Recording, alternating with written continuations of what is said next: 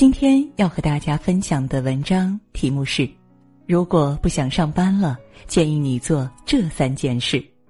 如果你也喜欢今天的文章，欢迎拉到文末给我们点个再看。二十二岁的珍妮弗初入职场，每天活得小心翼翼。四十二岁的马克虽已成了公司高管，却碰到上升瓶颈期。五十五岁的艾米丽临近退休，被安排在养老岗，工作索然无味。这是著名营销专家布莱恩·费瑟斯通豪在《远见》一书中对职场的形象化总结。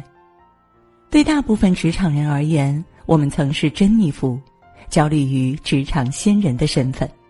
也可能经历马克的困境，之后奋斗半生，成为艾米丽，无奈的接纳被抛弃的现实。人这一生起码要工作四十年，所面临的问题更是层出不穷：初期的紧张，中期的焦虑，退场前的迷茫，而破局之道就是成为自然型的人，点燃职场上的三大燃料，点燃可迁移的技能。西班牙媒体曾报道过一件趣事：球星 C 罗曾伪装成一个普通爱好者，在广场上大秀球技。没想到他使尽浑身解数，也没几个人围观，更不要提加油鼓劲儿了。发现没？一个人离开了平台，可能什么也不是；平台一换，我们便失去了展现自我的舞台。究其根本，是缺乏一种可迁移能力。我们所擅长的被局限于某个平台或者身份。在知乎上看到过一位博主的吐槽，他今年四十五岁，是一家中型企业的高管，年薪三十万左右。他自认为兢兢业业又能吃苦，再加上经验丰富，颇有人脉，便毅然离职，寻求更好的发展。起初，他觉得自己没问题。可现实却狠狠的打了脸，他发现从传统行业中积累的经验只适用于原单位，这点经验在大多数新型科技公司根本用不上。此外，他认知固化片面，缺乏互联网思维，连一些专业名词都听不懂，而那些所谓的人脉也不过是沾了老板的光，他前脚走人，后脚就有不少客户拉黑了他。面试时，他虽然反复强调自己的敬业，但因为没用，最终被 HR 拒之门外。最后，简历投出去几百份，却是一无所获。你看，当一个人没有迁移技能，就只能被困在某个平台，丧失择业的主动权。你是否问过自己，离开现有岗位，还能找到一份满意的工作吗？想必很多人都会摇头。我家楼下有个烧烤店，老板赵哥因为这几年疫情影响，一度关业歇门好几次。偶尔碰到他，他总是满腹牢骚，或是唉声叹气，说赔了不少钱。可前几天，他忽然在小区微信群里发了条广告，希望大家关注他的直播账号。他现在在网上分享烹饪技巧与开店经验，捎带着卖点货。我进去一看，关注的人还真不少。从往期视频里，我学了几样拿手菜，还买了好几单链接里的农副产品。我私下里问赵哥直播赚不赚钱，他笑笑说：“反正饿不死了。”赵哥没有困于实体店的平台，而是逼自己学习拍视频、剪辑、直播带货这些新东西。当成为斜杠打工人，他便具备了可迁移力。可迁移力说白了。就是你事业上的弹性以及对技能多样化的掌握。这个时代早就没了所谓的铁饭碗，你对自己的培养越好，修炼的技能越多，抵抗风险的能力就越强。所以，点燃可迁移力这第一把火，才能让自己的职业生涯可持续。点燃有意义的经验。在豆瓣小组“自律打工人”中看到这样一组问答，有人问：“为什么我工作多年却依旧没有傍身之计？为什么我到了三十几岁还迷茫不知去路？”有个高赞回答说：“因为你一直以来都是那个敲钟的小和尚，浑浑噩噩，得过且过。躺平哲学盛行的当下，不少人像这位网友一样，混了十几年，却没积攒多少有意义的经验。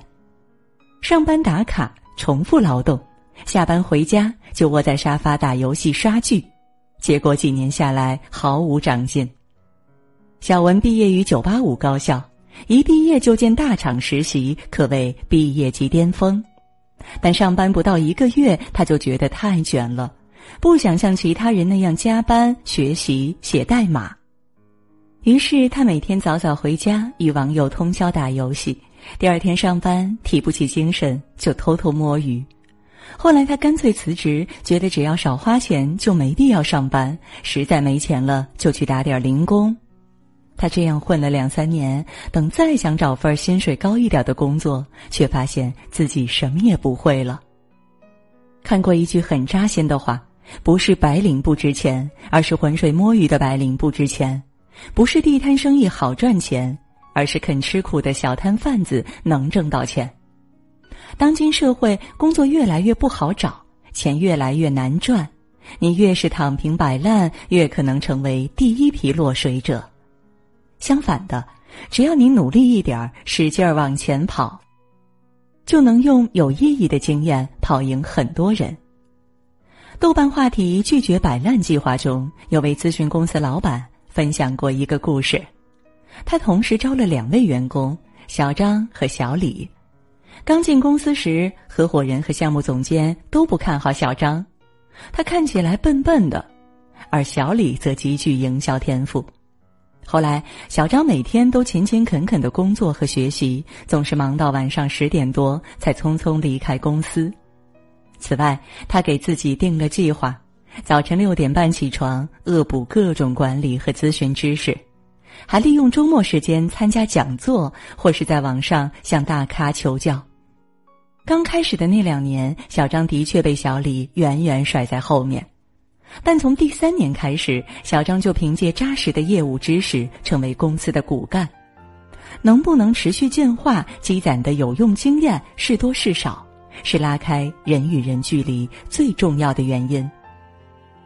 很喜欢《奇葩说》的这句辩词：“让玄奘成佛的，不是雷音寺上领取真经的那一刻，而是埋头前行的十万八千里。”想点燃职场上的第二把火，只能靠不懈的努力。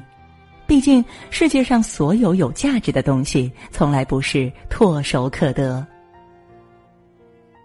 点燃持久的关系，《远见》里有个故事令我印象深刻。戴夫是个穷小子，且毫无过人之处。读大学时，学校能帮他安排的唯一一份工作，就是薪水最低的洗碗工。偶然的机会，他意外的结识了一名政府工作者。这人发现戴夫情商不低，反应力不慢，就建议他多学学演讲方面的技巧。后来，戴夫在其帮助下顺利受聘为青年事务代言人。在这个岗位上，戴夫有幸接触更多优秀的人，这些人的专业与努力带着他不断提升自己。大三这年，他与导师喝咖啡的时候，萌生了开一家咖啡馆的念头。导师建议他，最好先去一家营销公司积累经验，赚到启动资金后再专心开店。大夫听从老师的话，一步一个脚印儿的打拼，最终凭借广泛的人脉，创立了一万杯咖啡的知名品牌。如果没有贵人相助，大夫很难打通职场渠道。如果没有同行的帮衬，他也很难走到今天。曾看过一句话：一个人的财富基本盘有两个组成部分，第一，你自己的本事；第二，你和其他人连接的本事。离我们最近的人，往往决定了人生走向。高层次的圈子带来正面影响，低层次的圈子只会把人向下拉。未来汽车创始人李斌考入北大后，被浓烈的学习氛围感染，于是他跟着同学拼命学习，拿下了不少含金量极高的证书，为日后事业的腾飞做足了学业上的准备。张一鸣入职酷炫后，在一众大佬的影响下，卯足劲儿向前跑，结果仅用了两年的时间，他就从普通程序员做到技术高管，管理四五十人的团队。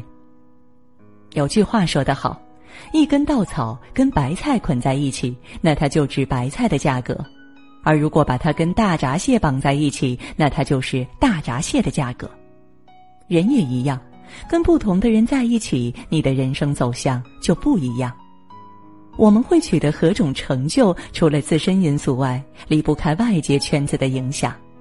人往高处走，建立高质且稳固的关系，才能燃起职场的第三把火。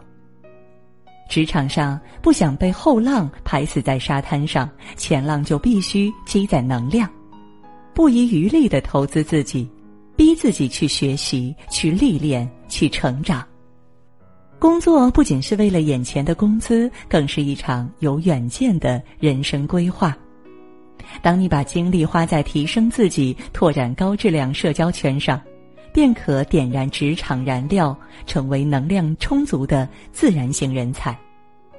无论事业还是生活，从来没有不劳而获的神话，以及一蹴而就的传奇。有的只是不间断的努力与不设限的探索。平庸的人躲避痛苦，优秀的人不怕吃苦，杰出的人自嘲苦吃。人唯有自我加压，主动作为，才能点燃自己，照亮人生。点个再看，与朋友们共勉。